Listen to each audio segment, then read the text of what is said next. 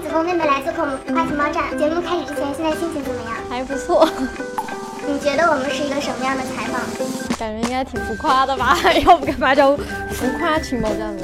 就是就表面特别暴力那种的，然后但其实内心有特别小女生的那一面。但如果表面特别暴力，你觉得导演为什么选你？你表面是暴，表面一点都不暴。这这我还挺感谢他们的，因为我的性格可能嗯没有。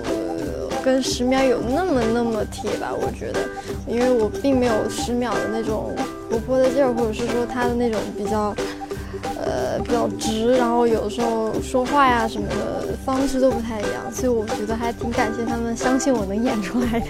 你之前有看过这个漫画？看过，我是在接这个戏之前就知道这个漫画。好，所以刚接到的时候应该还是有点小期待。是挺开心的，我记得那种心情就挺激动的。跟冯昱畅的合作感觉怎么样？挺好的，非常好。都被人笑死。对，是真的挺好的。他是跟他拍戏，我非常的开心。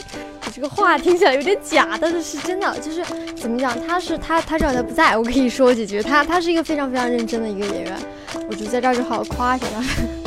怎么讲呢？就是我觉得我拍戏大部分的认真劲儿，其实都是被我哥给带过来的。我就我没有想到我哥会对每一个镜头都那么认真，那么负责，而且就是他的那个认真的劲儿，就带动到了我。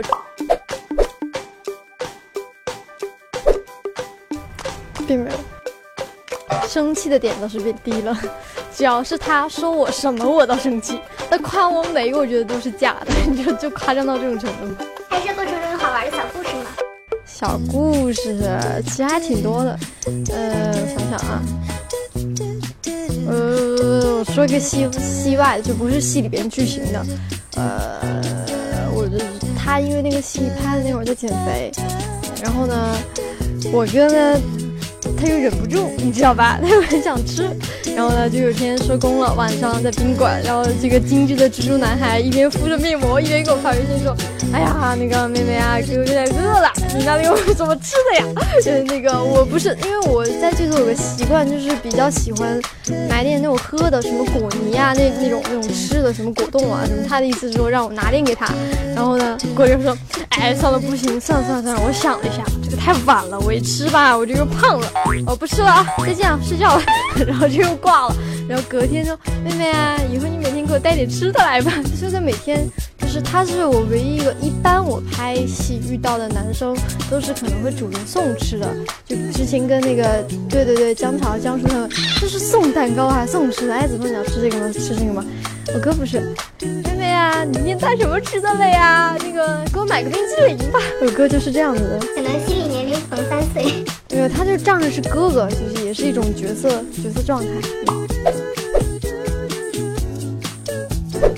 就是特别毒舌，然后特别直爽，嗯，特别特别活泼，就他很活。然后呢，他是那种自来熟又能自来嗨的那种，随时随地都很嗨。然后，但是他恰恰这也是他最令人心疼的一点，就是他身上的他的难过的地方，他他自己的一些伤痕，他从不会对别人去说。就是哪怕是他最好的闺蜜，他很多时候他都是比较要强、比较要面子，那个装人跟没事人一样。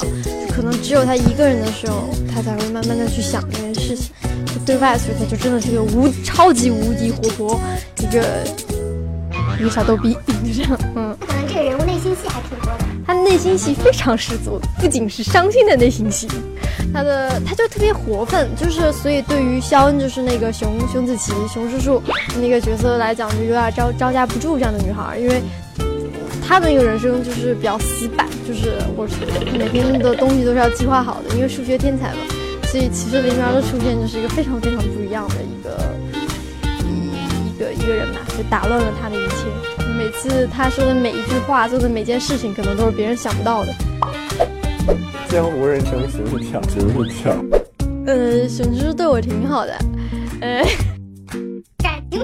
但是那个一条过的事情我不太记得了，应该是有的，是有一条过的，但是有的戏我就不记得了。哦，可能不是一条过的原因，可能在我这边，我可能没有一条过的。